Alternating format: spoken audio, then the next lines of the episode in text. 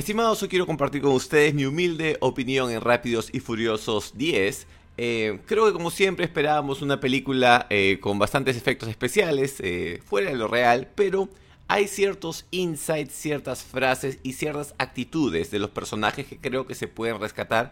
Incluso si no han visto la película aún, les aseguro no va a haber spoiler alert en este video. Les quiero dejar algunos, algunos puntos que quiero que presten atención cuando la vean eh, motivadora la película. Es cierto que se parece como que estuvieran tratando de hacer un híbrido entre Disney y una película de adultos, porque hay ciertas partes que hay mucha música, pero como siempre recomiendo, es bueno mover la mierda y buscar qué cosas podemos rescatar. Así que hoy vamos a hacer eso, vamos a ver qué cosas podemos rescatar de Rápidos y Furiosos que pueden ayudarnos en nuestro estilo de vida. Antes de iniciar, agradecer a mi auspiciador, como siempre, josebalta.com si buscan suplementos, envíos a todo el Perú. Y si desean que yo mismo los capacite con toda la sabiduría, lo hago en inglés, inglesparacholos.com. Sin más preámbulos, iniciamos. Lo primero que creo que deberíamos de rescatar es el tema de que el mismo Vin Diesel dice, ya nadie escucha. Y es una frase, hay varias frases interesantes que les voy a mencionar. Nadie escucha, todos están distraídos con diferentes vainas, con el TikTok, con la musiquita, con la película de Netflix, pensando en si tu flaquita está cogiéndose a otro, que muy probablemente lo está haciendo, pero nadie presta atención a lo que está sucediendo. Y acá puedo sacar una pequeña teoría de conspiración. Si ustedes ven la película, van a percatarse de que es como que encuentran la esencia de Rápidos y Furiosos, pero es como si hubiera una mano negra encima tratando de estupidizar la película a propósito. Y no sé por qué siento por ahí hay un mensaje oculto en la película de nadie escucha. Eh, algunos dicen, teoría de conspiración, sobre todo en los mercados de China, que para que la película ingrese a esos mercados ellos piden ciertas condiciones. Se creía que era que se hacía la película para que el mercado chino le agrade, pero me parece que las condiciones van más en tratar de estupidizar el, concepto de los americanos. Pero bueno, les recomiendo que chequen ese punto. El segundo que me pareció curioso es en una parte que, eso no les va a valorar la película, pero en una parte que ellos quieren comprar vainas en el mercado negro y el vendedor le dice, eh, no, no, no quiero, no quiero transferencias bancarias, no quiero cripto, no quiere criptomonedas, quiere solamente efectivo. Y eso nos debe de recordar la importancia de los billetes, este billete de 500 euros, eh, la importancia de los billetes y eh, la verdadera privacidad está en el, en el efectivo, porque a pesar de que puedan haber criptos que te permiten tener cierta anonimidad, anonimidad, una vez que tocas tecnología ya está tu, tu tracking ahí. El hecho de pagar con billetes es algo que hay que hacer. Es jodido a veces. Eh, si es una transferencia de online de un punto a otro no lo puedes hacer en efectivo, pero si vas a un café, si vas a una bodega, pagar con efectivo. Y por último, por último ya, si no quieres pagar con efectivo, tratar de evitar pagar con tarjeta de crédito. Porque ¿qué hace la tarjeta de crédito? 5% de comisión que le va al vendedor, él tiene que subirle el precio no solamente a ti, sino a todos nosotros que no usamos tarjeta de crédito. Así que no usar tarjeta de crédito y si es posible utilizar efectivo. Y acá voy a hacer un episodio más adelante, ¿verdad? Un pequeño paréntesis.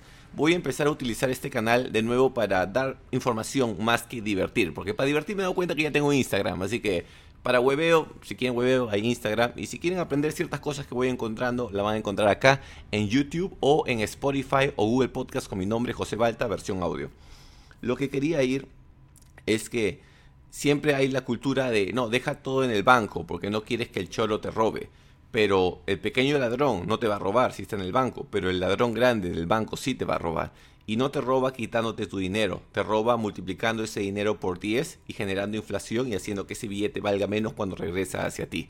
Entonces es pequeño detalle que tal vez lo voy a analizar en un futuro episodio, pero a lo que quiero rescatar de este punto de la película es la importancia de tener el papelito. Es más, en algún momento ellos son eh, hackeados y lo único que los salva es un personaje que tenía bastante billete eh, con él.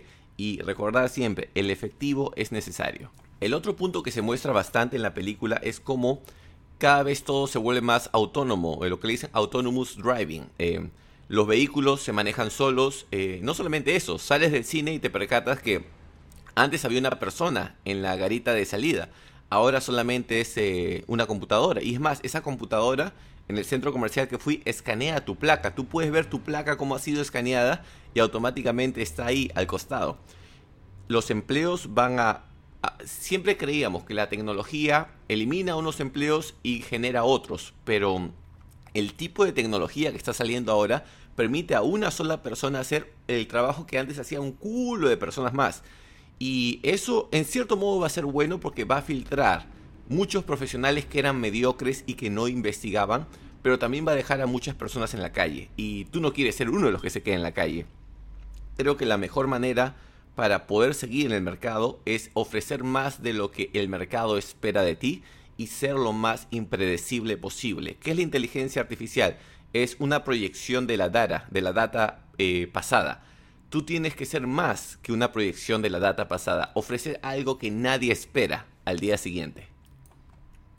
Y quisiera pasar ahora a la parte del análisis de los personajes. Creo que en general ha sido una película mala, pero ciertas acciones de los personajes es lo más rescatable. Me gustó bastante la, actitud de Jason Statham. Jason Statham, el que aparece en los, eh, Indestructibles. Sí, acabo de confirmar su nombre, Jason Statham. Eh, el patita, cuando sucede algo y tiene que ir a rescatar a su madre, quiero que presente, quiero que vean la actitud que él tiene ese enfoque que tiene, ese vivir el presente y sobre todo recordar que para los que estamos entre 20 años y 40 años o 50 años, nosotros somos los que tenemos que cuidar de la familia. Eh, este, entre 20 y 50 años no hay chance de depresión, no hay chance de ansiedad porque tus padres dependen de ti y si tienes hijos, tus hijos dependen de ti. Eh, necesitamos ser como Jason Statham, así, vivir el presente, estar bien enfocados porque tu familia y tus amigos te necesitan. Y el otro Jason, Momoa o Mamoa, que es Aquaman, puta, ¿cómo lo odio? Primera vez que lo veo en una película, porque sé que ha sido Aquaman, pero nunca había visto una película con él. Tal vez no es su culpa, tal vez le han dado un rol así medio estúpido, pero eh, ahí viene el punto, siento que han querido estupidizar la película. Y el hijo de Toreto me recuerda bastante a este sujeto, que, lo quiero mucho. Así que, en otras palabras, eh, les recomiendo ver Rápidos y Furiosos. Yo creo que sí. Eh, no es la mejor película, no es una película que va a ganar un Oscar. Los efectos especiales cada vez es como que métele bastante plata a los efectos, pero menos a la trama. Pero ¿por qué me interesa? Porque siento que lo están haciendo a propósito, que no es una coincidencia. Y hay varias presten atención al comportamiento de cada personaje y vean, en algunos de ellos van a decir, me falta aplicar eso, y en otros se van a dar cuenta, mierda, yo estoy cometiendo ese mismo error. Así que siempre hay algo que aprender, como algo extra si quieren que agregue. Lo mejor del día de ayer fue, más que la película, fue que al salir me crucé con mi amigo Sergio Villavicencio, del Colegio Santísimo Nombre de Jesús. No conversaba con él desde el año 2005, ya casi 20 años.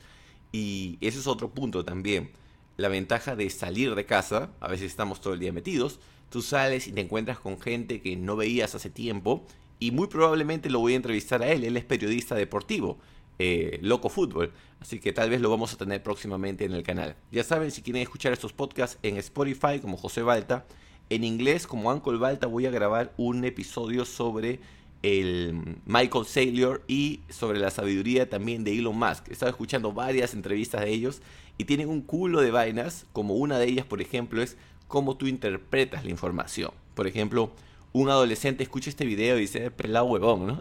Mientras que una persona tal vez un poquito más adulta dice, eh, oye, este tipo mm, tiene algo, creo que tiene un insight que me puede compartir. Lo que quiero llegar con esto es que tal vez es no le da, tal vez lo he dicho mal, es la experiencia, porque la edad solo te hace viejo. Y a veces necesitas pasar por varias cosas para entender mejor la información. Y eso lo explica muy bien eh, Michael Saylor. Lo, estoy todavía ensamblando ese episodio, en unas horas va a estar como Uncle Balta. Si desean eh, mis memes, tío Balta. Y si desean que yo mismo los capacite con toda la sabiduría en inglés para cholos.com. La bendición para todos ustedes. Si ya vieron la película, comenten sin dar spoiler en la parte de abajo. Compartan el episodio con quien crean que lo necesita y que tengan un gran fin de semana.